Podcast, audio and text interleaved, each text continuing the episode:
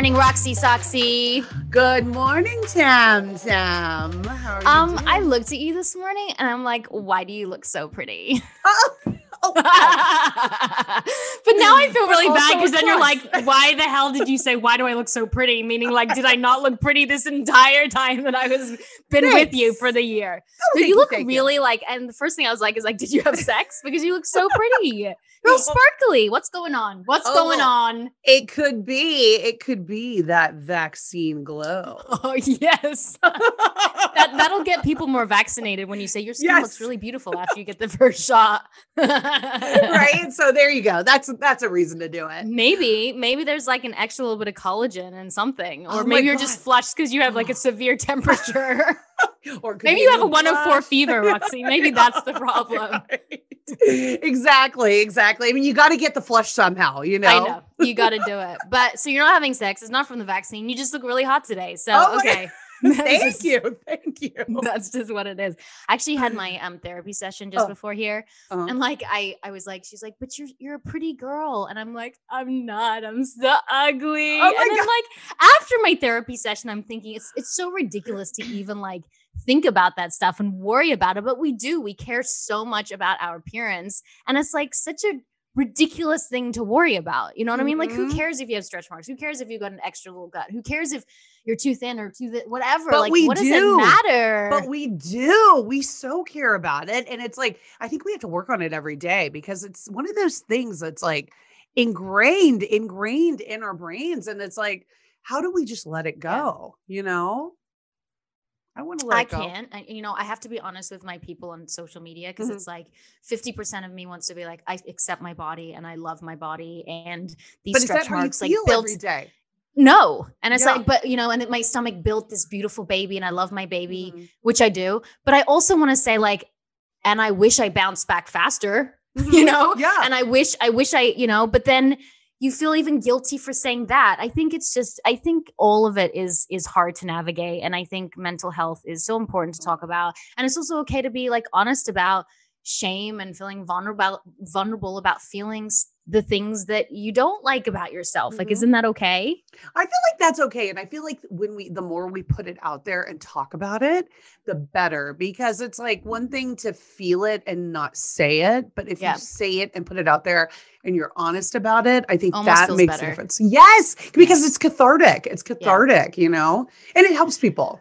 Yeah and that's why you know i've been Mhm. following this next lovely lady um Mm. do you say lady these days you say girl you say lady woman Warrior. a- She's a, warrior warrior. powerhouse thing. I don't even know what you call people these days.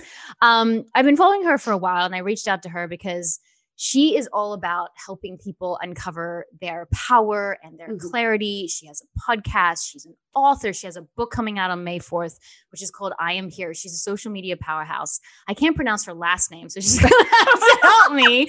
But her first name is Ashley, and she can finish up with the second part. Would you like Hey guys! hey, Ashley, welcome, welcome. Okay, Ashley Cle- please rem- please say the last name because I just screwed that up. Okay. I have to tell you, my husband and I got engaged so fast that the first question my dad and my sister asked me was how to spell my last name. And I did not know. I literally didn't know. So No you're totally good. But it's Lemieux. Ashley oh, that's Lemieux. beautiful. Lemieux. It's so It- fun, right? Ooh, Lemieux, It is, it Lemieux, means- Mew. Mhm. It means the best in French. So I feel Ah. really good about it. And so he can just say to you, like, oh, you married the best. I know. He can. it's I know I should have changed my last best. name. I'm, I'm such like a um I'm such a feminist in that way. Like I'm like, no, I've spent so long in my last name. And then my husband's like, well, what about my last name? So we're a hyphenate. So we're all a hyphenate family. Um, not in like uh, in in the media, but Mhm. on- on our birth certificate and all that. Um, we've all changed not birth certificate, but like our driver's license and all that. We've changed to a hyphenate. So So you're inclusive of everybody. yeah, I mean, you took your husband's name, didn't you, Moxie? Yes, but I Look at you. But I only did it on the first anniversary. That was his anniversary gift because it was such a pain in the butt to change everything Mhm. that I was like, you know what? I, after the wedding, I was like, I'm just gonna like take my time with this. yeah. I was really soaking up, you know, like having my own maiden name, my last, yeah, right. Having my own identity before, you know. But yeah, that was his first anniversary present because it really was a lot of work. What was your name done. before? Khan, like Genghis Khan. Oh, I never knew that. Roxy Mhm. Khan. Yes.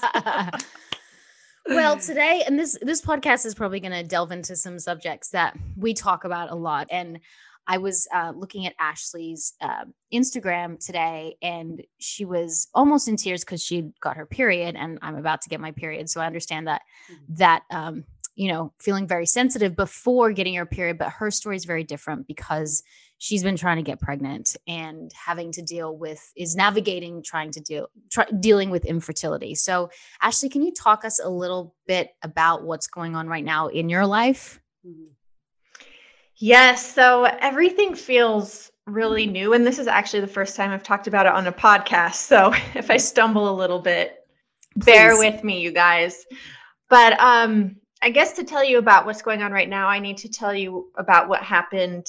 It's almost been a year ago now. Mm. And um, my husband and I decided to get pregnant, uh, to try to get pregnant in November of 2019 Mm-hmm. and um, that was after coming out of losing two children that we had raised for over half of their lives. Um, we lost we had permanent guardianship over them. We Mhm. we raised them as a family for over four years and we lost them overnight. And so a couple of years coming out of healing from that we decided okay it's time to step forward and try to grow our family again.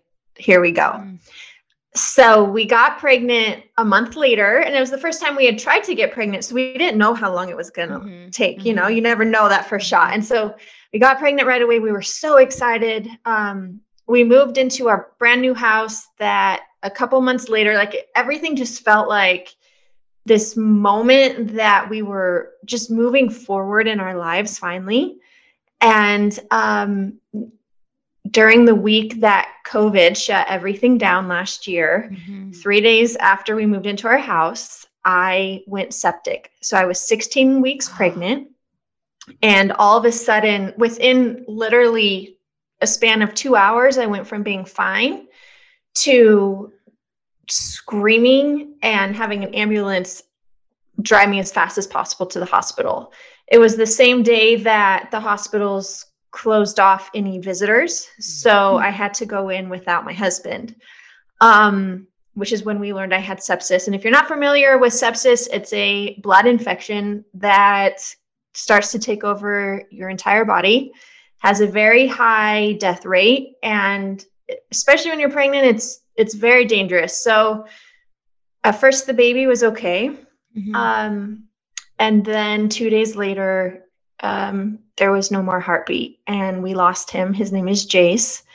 Um, and then for the next several months, I'm trying to recover from a miscarriage, from a, a childbirth, and from sepsis. And my body just, it, it's like everything physically and emotionally exploded from the inside out. And my husband and I were in this place of do we try to have kids again? Like, do we Mhm. even try again? Because it feels like our heart's been broken so many times. And and if it were to happen again, like I just I just don't know Yeah. if we could handle that.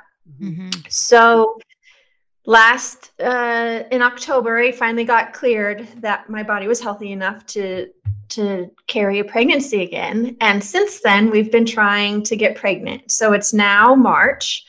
Um, so it's been several months. We haven't gotten pregnant yet. I'm doing all of the things right now. We're doing acupuncture for fertility. I've totally changed my eating. I'm doing all these things. And then last month, we started with a fertility specialist, which is where we're at right now. Um, and so that's why it was so upsetting when my period just started because it, I guess, was our first month of unsuccessful fertility treatments. Mhm. And um, you're, we're just in this place right now where we don't know what's going to happen in the future, but we want our kids so Mhm. badly. And so it all just feels, it's a lot. It feels like a Mhm. lot. You know, Ashley, I was looking, um, just doing such a deep dive in your social media, and really, I was hanging on to every word that you were saying and in your posts. You're such a gifted and beautiful writer, and you you just you you feel all the feels like when you're reading your words, and you've been really open and honest about, you know, infertility and about grief and. Mhm. You know, just going through the process and going through the pain, you know, and i just i want to know how how are you able to do that because i know like i don't think i would be that strong you know i feel like for me um you know I find like sometimes it, it's almost easier for me to cut myself off from people to Mhm. deal with it by myself Mhm. and then kind of once i've kind of come over that then kind of talk about it but but it's almost like you're going through it and everyone is there with you so can you speak to that a little bit Yeah. You know, it's interesting that you say that because Mhm. sometimes from my from my perspective, I do feel like I cut myself off, whether Mhm. that be from friends or even sometimes with my husband where I'm like I have zero things to give right now and I like I retreat. Mm. I pull in. But what's been a constant in my life ever since I was a little girl is writing. Writing helps me give words to my pain. It helps me give a voice to the things that I'm feeling.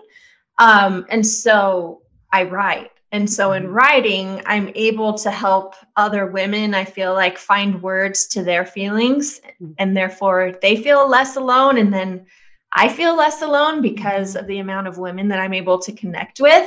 Mhm. Because something else I've learned is that even though the details of all of our lives are so different, Mhm. the feelings that we experience are the Mhm. same.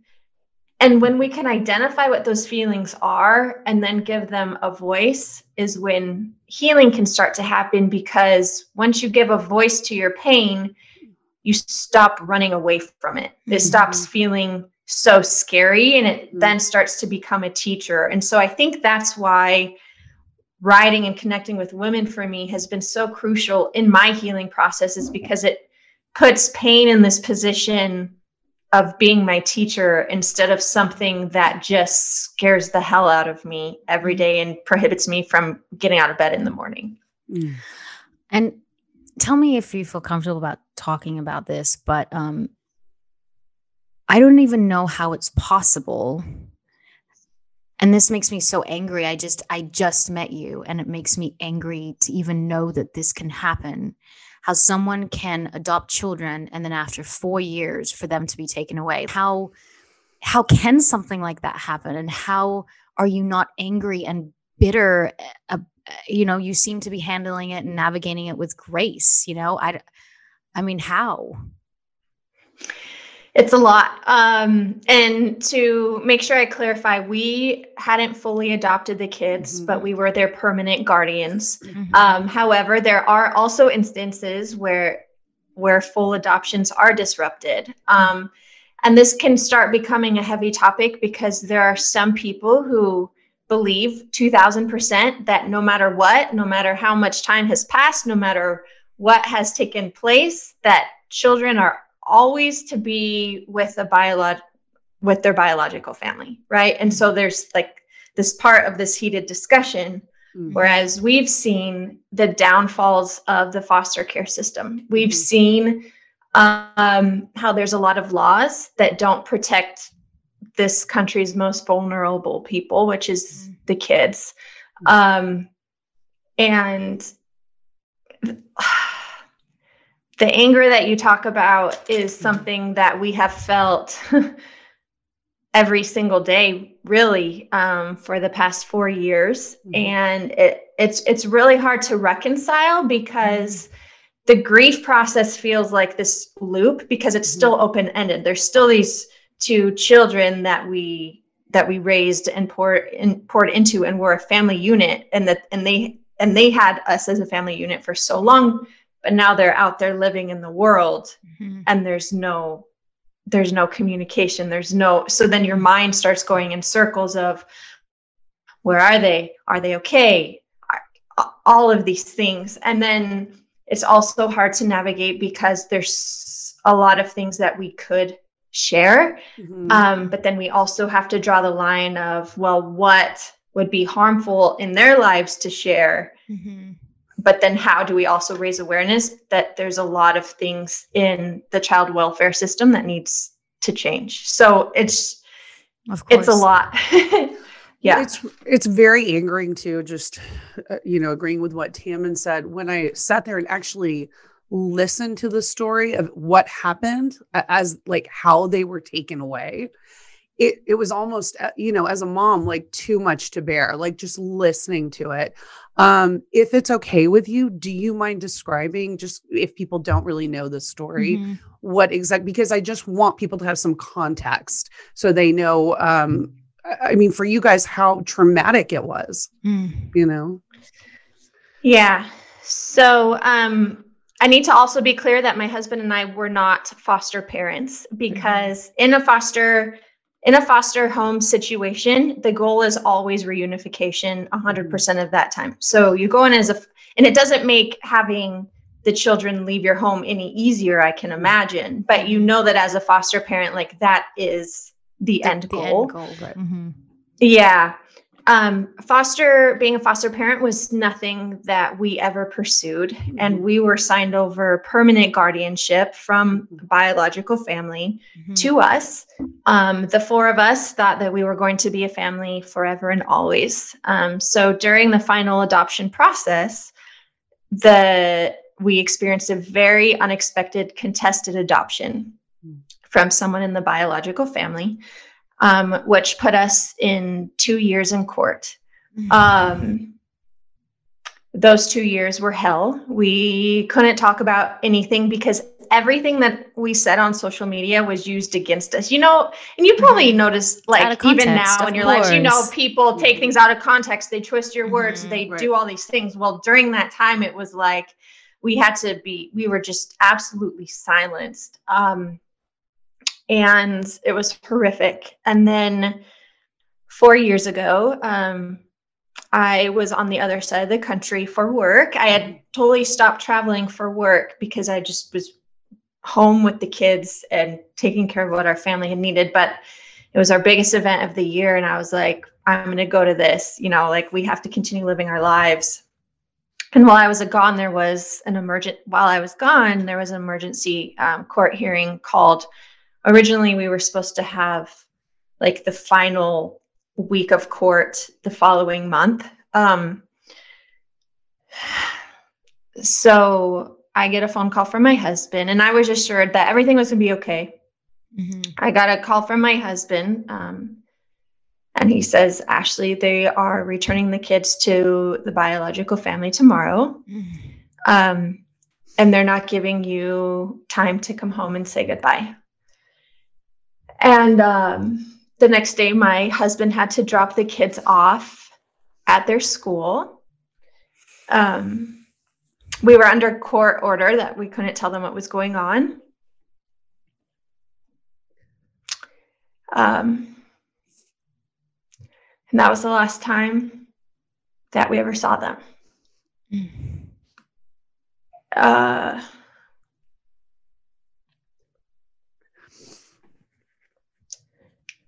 that moment that's a moment that i replay in my head over and over again. Because as a mom you know that like all you want to do like as a mom is your goal in life is to protect your babies. Mhm. your goal is to provide them love and keep them safe and protect them. And when i could not do that any longer it sent me into this spiral of feeling like the biggest failure ever like i Mhm. no i hated myself so much Mhm. for for not being able to um, save them from the pain that they were experiencing and um I- I- and again like it's so hard still because like the love doesn't just go away like you don't Right. just stop being a mom Yeah. um but we also haven't seen them for four years Do you think that as they get older, they will want to reconnect? Or do you think that they'll be so confused by this whole i mean again how would you know but is that something you would like oh i would love that. Um we sent them so we had to say goodbye through letters. Mm-hmm. and in the letter i wrote them i told them i said my number my phone number will always be the same.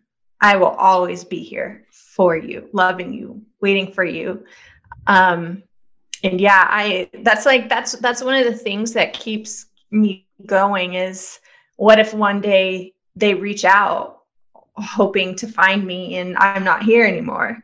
Like i gotta get out of bed. I gotta keep going. I gotta i gotta create a life that they would be proud of their mom creating mm-hmm. and that they that they wouldn't hold guilt because the pain of it all was too much for me. And so i just stopped living my life. Like i don't want them to ever feel like I, I just I want them to be proud and I want them to not have to carry any weight of the effects that everything has had on our lives.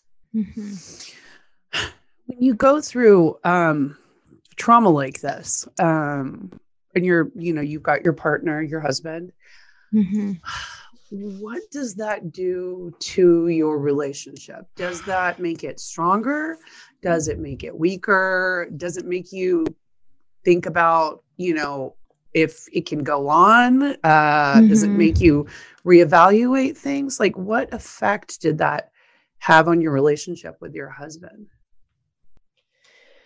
For us, it affected everything. Mm-hmm. And there was a, a time right when things were getting really bad in the court case where I looked at him and I said, if we lose the kids, mm. I don't know what I'm going to need, but I might need to have a break from you. Like I I don't know if I'm going to be able to continue on in this life together. Mm. And he looked at me and he said, "Ashley, no matter what it is that you need, I'm going to be here waiting for you to figure it out."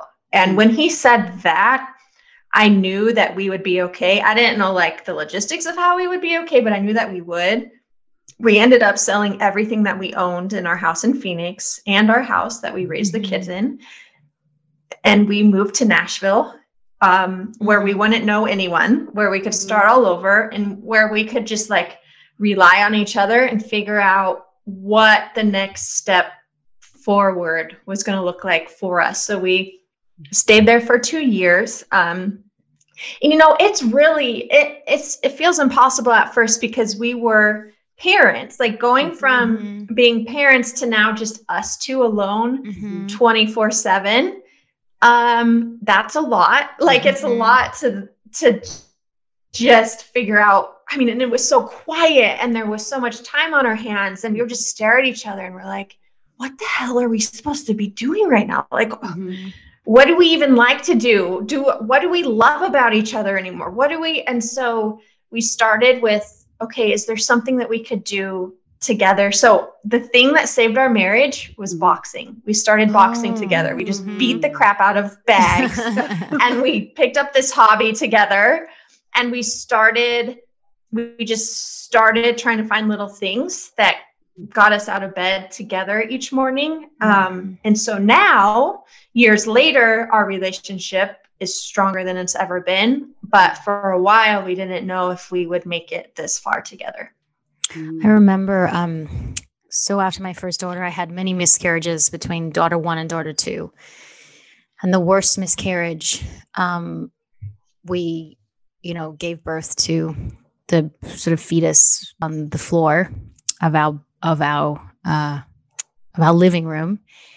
And I remember just holding my husband and like crying with him while it happened. And I thought, I was like, we can't recover from this. Like, we, how are we going to be able to, like, in a way, like you said, like, I felt like I did something wrong. Like, my body did something wrong. I mm. failed. Mm. I felt guilt and shame.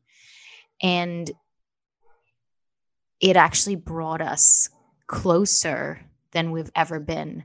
And it's what, um, you know, this other podcast that we did with little miss mama she uh actually she she just said that you know pain and loss and grief can really unify because it's something that we all understand Um, you know, someone's greatest pain might be different than somebody else's greatest pain. But like love, we've all grieved in some way before and it brings us together either with your relationships or with other people. It connects, Mm. it connects us. So um so you know, you said that hopefully your grief and your pain will be worth it. Mhm. And that's why you ultimately wrote a book and it's going to change people's lives. Mm.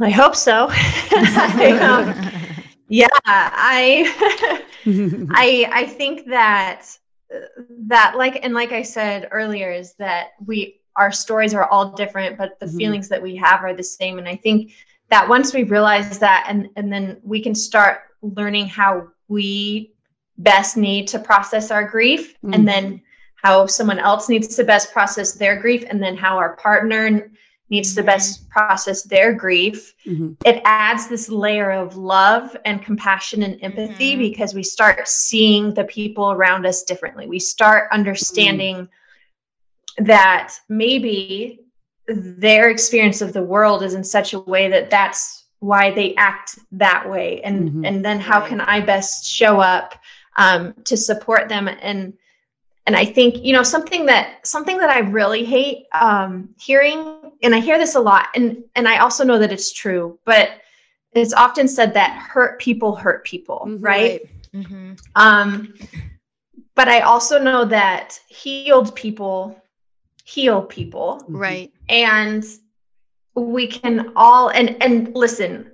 If someone were to say this to me four years ago, I would have wanted to punch them in the in the face. Mhm. Um, but there's this moment in our lives where we have the choice to choose to stay hurt or to keep walking on a path of healing I agree. and i i believe that healing isn't going back to how things were before because once you go through something and you're not supposed to be the way you were before. You never could be. You've learned too many things. You've grown too many ways. You've experienced you have these new lenses in which you experience the world. You're not supposed to be how and who you were before and that's Mhm. okay and that's its own level of grief grief too. Mhm. um, but I think healing means that you're committed to keep moving forward on a path and um, empathizing with others while learning how to rebuild your life in such a way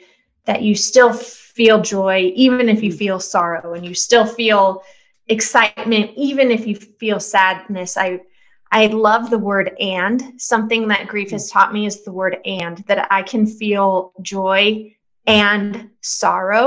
Mhm. And it's okay to feel both of those things because it's part of my human existence. And so then when I can recognize that in someone else or in my spouse, the level of love and understanding that I have for them is just far greater than it was before understanding grief on such an intimate level. Mhm.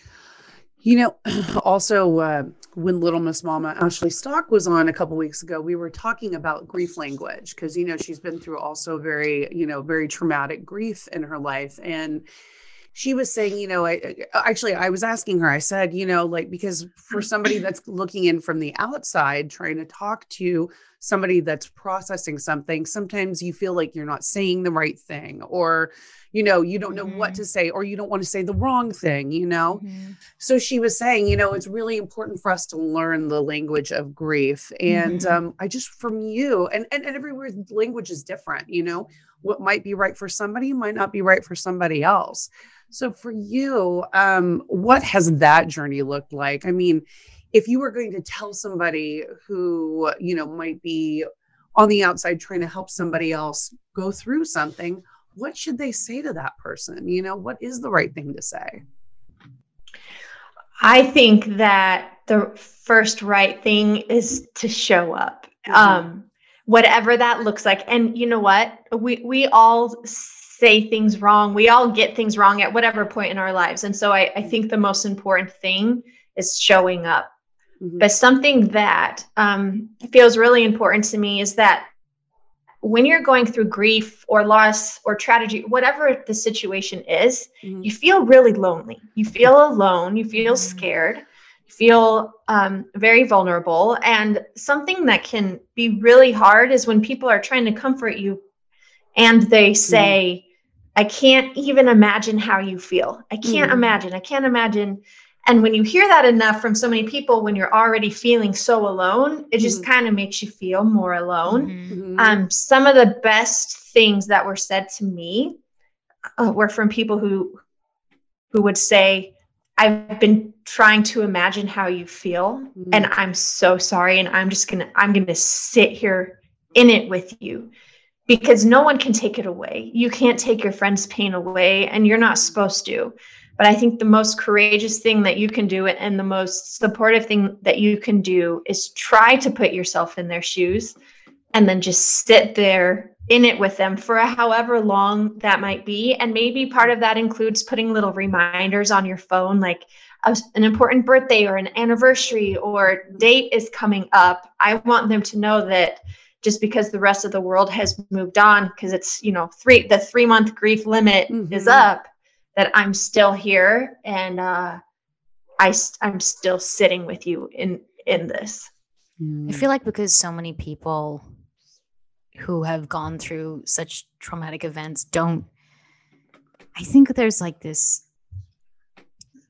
I just don't think people ever really tell others what they need because again going back to that shame or vulnerability um and so then people don't know what to do and then uh, on goes the perpetual cycle of someone grieving someone making them feel worse because we all feel sh- so ashamed for the things that we deal with. So we mm-hmm. do shut down and we shut people. I mean, I know I do. I shut down, shut people out, um, don't get back to them. And maybe if I just said, hey, like this miscarriage really sucks and I'm really mm-hmm. in pain, maybe, maybe I would get what I needed, you know? Mm-hmm. Um, but I do think that's something that I've been learning a lot about too. I don't know if I do it as much as I used to, but it's toxic positivity, which is, you know, mm you know you'll be a, in a way you're trying to make someone feel better and you're saying but like if someone broke their leg let's say and you go you know what but at least I know you broke your leg, but at least like in time, your leg won't be broken and you'll be okay. And so it mm-hmm. minimizes their pain and it makes them feel worse because you're not um, acknowledging. And I'm I'm I'm sorry you're going through that. What can I do to help? I'm here for you. It's this like you know toxic positivity where you do feel like you're trying to help, but you really aren't. Mm. Yes. And I think there's this honoring that can happen between people when someone can just say, I see, like acknowledging it mm-hmm. and then acknowledging how much it sucks. I think those two things will go farther than you could even realize. Just people want to be seen, mm-hmm. they want to be validated, and they want to know that you're going to be there with them right now and mm-hmm. in the upcoming months and year when they're still going through it. And so I think that's a really profound thing to say, Tammin, is let's acknowledge it. Mm. We're not here to fix it, mm-hmm. but we can sit in it with them and let them feel supported. You know, uh, too, dealing with grief. I mean, it's it's a it goes up and down, all around. You know, it twists and turns.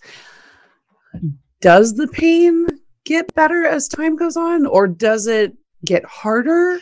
um, or does it change you know day by day sometimes it feels easier sometimes it feels harder what does that progression look like it changes yeah. the, the pain changes because i think that it doesn't go away mm-hmm. it's like yeah it doesn't go away mm-hmm. um but how you carry it changes and how you experience life through a new lens changes um, and and how you learn how to continue moving forward with it changes mm-hmm. um, and so I, I think a lot of people that are grieving this is actually why i wrote my new book i am here because what happens that at least in my life is that you go through the hard thing, right? And you like get yourself pumped up to just keep trying to get out of bed every day and you keep going. But then there comes this point where a year or two years, three years goes by, and now it's really time to start rebuilding your life. But everything feels different because you're different, and the world feels different because you view it different, and it can become scary because pain has changed you. And Mm-hmm. it and it starts getting really confusing at first figuring out what do i believe? What do i believe about myself still? What do i believe about the purpose of my life? What like do i feel safe in my life anymore? There's just all these new questions um, and views that you have. And so pain and grief change you completely. And it's something that um, takes a lot of reconciliation to start to start being able to accept and and say my life isn't what it was Mhm. and it's okay because it can still be something beautiful Mm. Does pain also open you up in a way that you never thought you'd be cracked open as well? I've heard that from a few people that when they experience something so traumatic, it's like all the things that mattered so much and the trivialization of life, Mhm. it just starts to like wither away. And like life is now brighter and scarier and more intense and like the, the relationships you have matter so much more because now you know what it's like to lose something. Mm. I mean, that's yeah Mhm.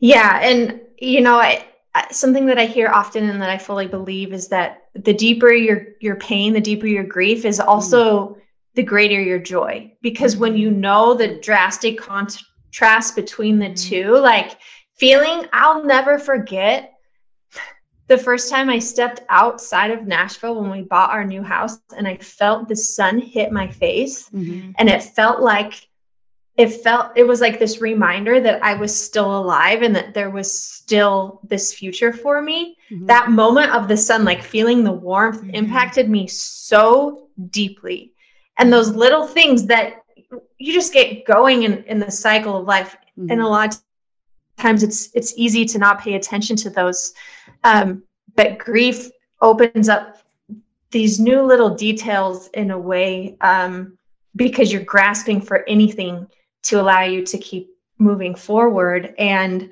something else that that pain has taught me um, i think a lot of times that we we look for answers out in the Mhm. world or outside of ourselves to try to fix ourselves to try to Mm. heal ourselves to like if i drink enough of of this bottle like can i just forget my problems or if i eat enough of this thing or if i spend enough money here can this go Fill. away Mhm, Mhm.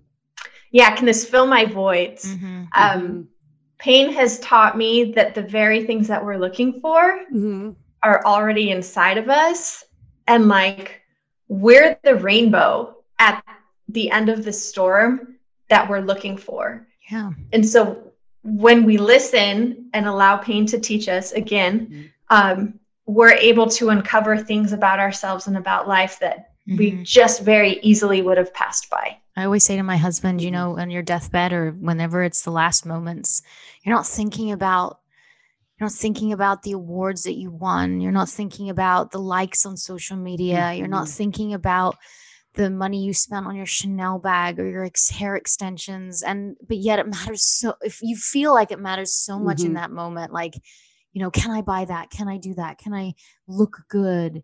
You know, your stretch marks, whatever it is, your your lines on your face, like it doesn't matter. You know, my husband had COVID in January, and there was a couple of days where we thought he wasn't going to make it.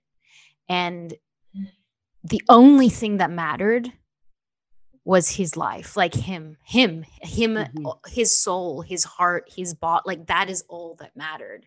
And I remember going into the grocery store, just like completely, just, you know, on adrenaline, just thinking like all I want to do is save his life. That's all I want to do, and nothing else matters. And you know, we can't, we don't, we don't, we can, but we don't live like that all the time. Mhm. But I almost wish that we had those reminders.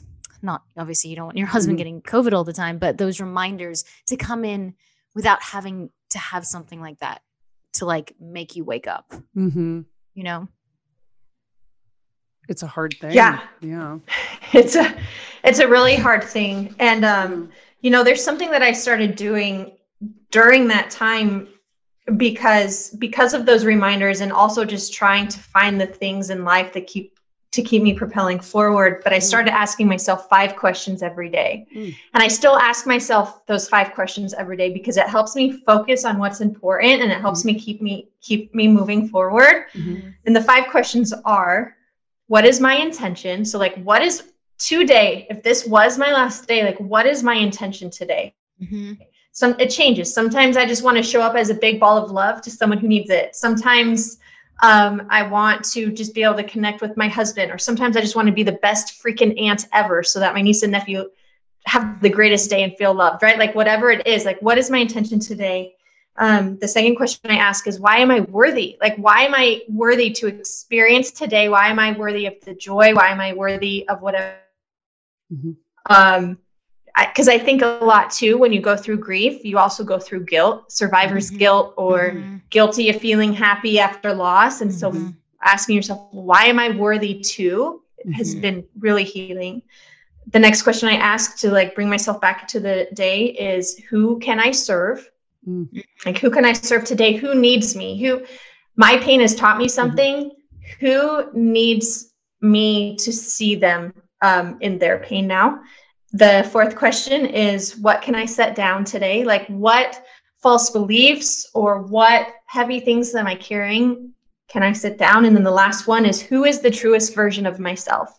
How would the truest bravest version of myself show up today? And as i go through those five questions every morning and it can take me i'll do it after my meditation so it can take me just a couple minutes. Mhm. um, but those help me refocus on what actually is important so that i'm living my life in an intentional way so that at the end of my life i'm not regretting just letting it pass me by Yeah, and you're also you, you know there's gratitude in there, and it's also serving others, which I think is such an important lesson. Mhm. Um, did those? I'm curious. Did those five questions um, come out of any sort of you know like any sort of the trauma that you've experienced, or was that something that you sort of have always done that was always there? Because I know I was looking at one of your posts, and I thought it was so interesting. You were talking about growing up as a young girl and you know kind of fitting into that box of being quiet and being silent and being small and doing the things we're supposed to do as as girls growing up you know like just being soft and quiet and sweet and really coming into yourself and finding your voice you know and and how that change sort of happened. So was that was that part of that process or was this something that happened after? Yeah so part you know i think it took me losing my voice for me to actually really find it. Mhm. And so these questions, um, I started uncovering them when we moved to Nashville as we were coming out of losing the kids. Um, and I go in depth with these questions in my book, but it was like they built off of each other because at first I just had to find an intention for my day. I had to figure out why am I getting out of bed? Like, why does it matter? I have nobody to take care of anymore. Mhm. I could lay in my bed for months and it would not affect anybody. Mhm. And so I had to get very intentional with how I was spending my time. So that's where I started.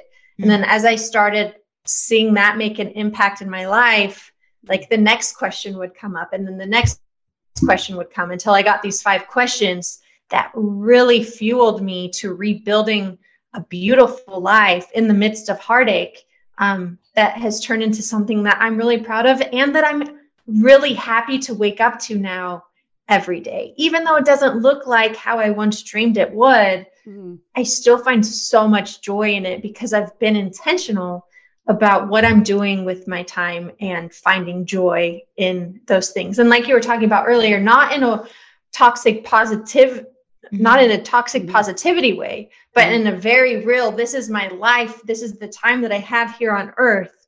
What am I going to be doing with it so that I don't regret wasting my time? Mm. So the future for you right now is obviously you have so many incredible things in your life that is helping people book podcasts. Mhm. And then, you know, you had said on your Instagram that you're going to stop trying, which is, by the way, exactly when I got pregnant. Um, my doctor was like, yeah, we'd had so many miscarriages. The doctor was like, please stop trying. I was like, okay, we'll have sex on my period and the day before my period. And we got pregnant. And she was 10 pounds. Wow. And she's a I love firecracker, that. And she's Love cra- like, she should, she wanted to be here no matter, you know, the doctor was like, take a break. She was like, I will not take a break. Um, so then you're going to stir it up again. And like, what does that look like for you? I mean, I know for me, trying to get pregnant was actually one of the most unsexy, hard, sad, Oh yeah. painful things I'd actually had been through. Um, and I, I definitely think after you've had loss of um, a baby, a fetus, uh, a miscarriage, I think it's very difficult. Mm. Um, but people who are trying every month, it starts to become like the TTC, trying to conceive is like not a fun experience. Mm. So what what is going to happen next? Where like what in regards to your fertility journey? Mm. So we're right now uh, we're giving it one more month, um, and we're adding on an IUI, which basically means that you don't have intercourse. so like sex is totally taken out of it. And it's like this I'm sure science. he's great, of- happy about that. Yes. I know, right? Like, will this help you have a baby? Yeah. Um, and then after that, yeah, after that, I said I need an emotional break um, because it's uh, we realized since last January I've gone been going to the doctor every at least once a week now for over a year because I was pregnant, high risk pregnancy, pregnancy, got sick, lost the baby, was still sick, and now we're doing fertility. And I'm like, I just need a break because Mhm. here's something else that I've learned is that it's really easy to live your life waiting for the next thing to happen. And when we Mhm. keep waiting for the next thing to happen, we miss out on everything that already So is. true. And so true. and I don't I don't want to live in that pattern. And so I know that taking a break will will help me reset, will help Mhm. me just enjoy life with with as it is. And then when we know that it's time to start trying again, we'll start trying again. But something else I try to do is I try not to get too far in my head because Mhm. When I get too far in my head, then I start stressing out and I think, well, but I'm going to be 35 in November and we still don't have kids with us. And we, and then what if it takes two more years? And, you know, like I go down this spiral. So I really just focus on what am I doing today? Are there things that I can do to support me in these upcoming weeks? And then based off of the information that I gather, you know, between now and then, we'll decide Mhm. what happens next. Mhm.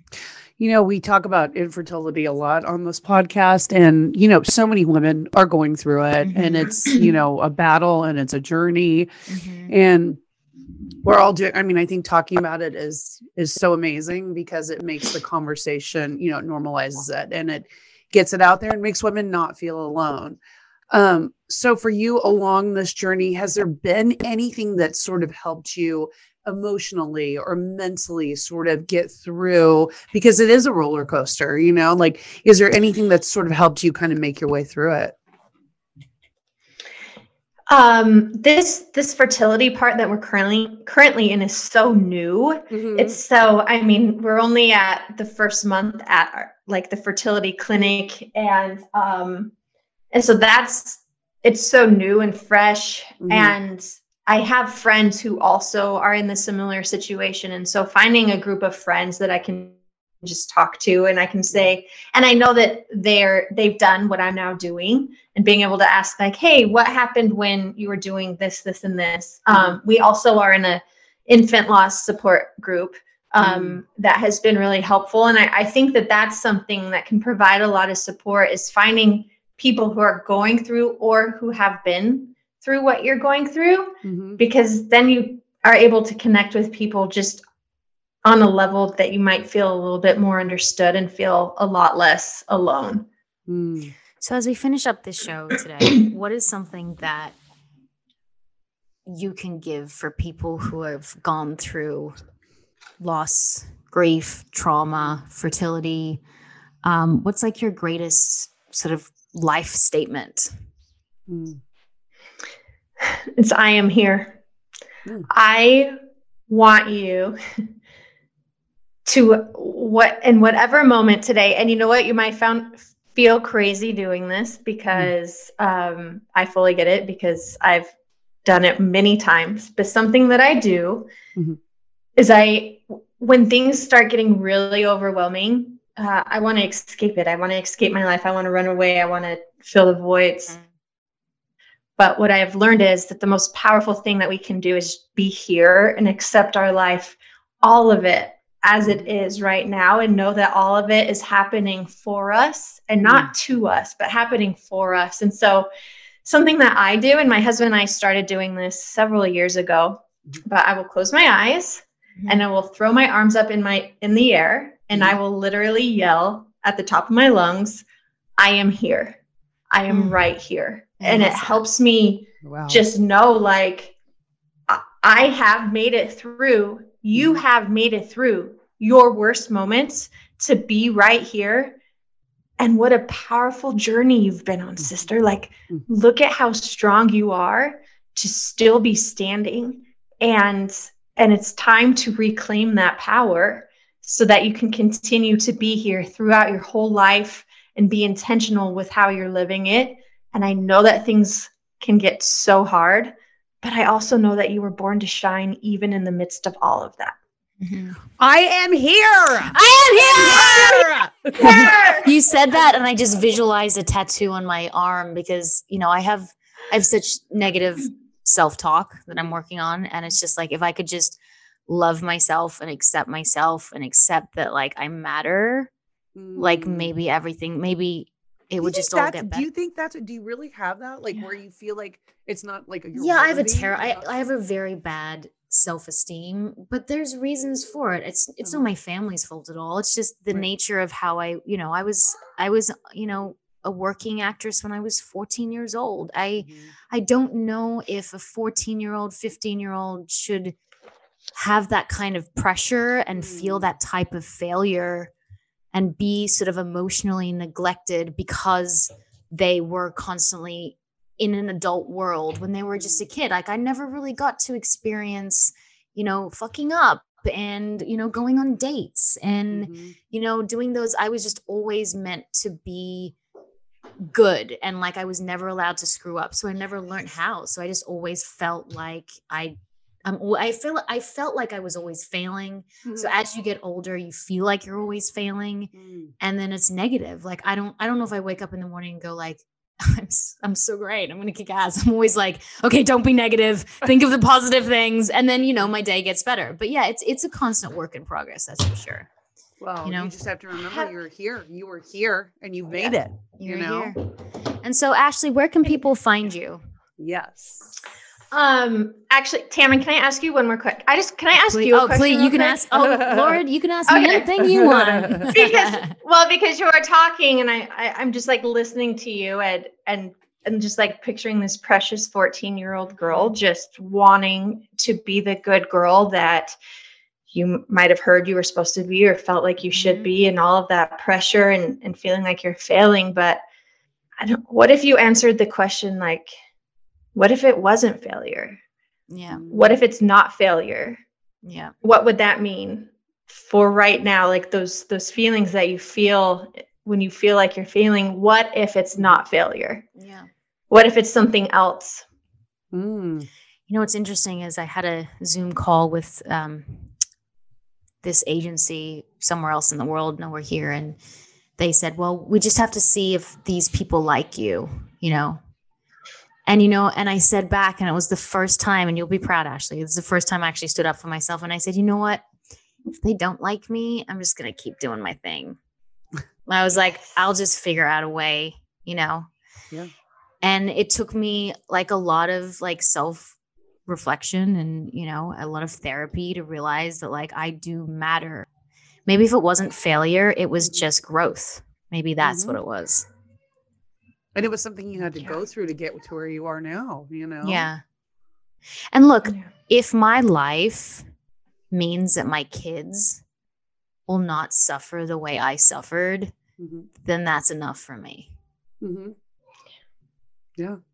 you're doing like great I, I see my daughter sometimes like being not you know te- like beating herself up and now that i have the tools it's funny because i read this quote that said i'm in therapy because you didn't go to therapy if everyone just went to therapy we'd all be fine um so i'm just trying not to you know i'm trying for my daughter to really understand her own emotions and i'm trying to give her choices and options and you know so so hopefully i don't fuck her up i probably will Don't we all? I know with with daughters, it's it's hard. It's hard. It's it's a it's really a challenge, you know, because like you're saying, like we've all been a little girl. We know what that Yep. feels like and the pressures that are on us and and uh, you know, we're held to a different standard than boys are. And not that boys aren't, you know, they have their own standards that they have to to be You know- held onto. But I think for women, you know, we know we know what's out there and we know we just do our best, right? We just I'm try our best. I'm reading this one quote that my therapist said today. She said,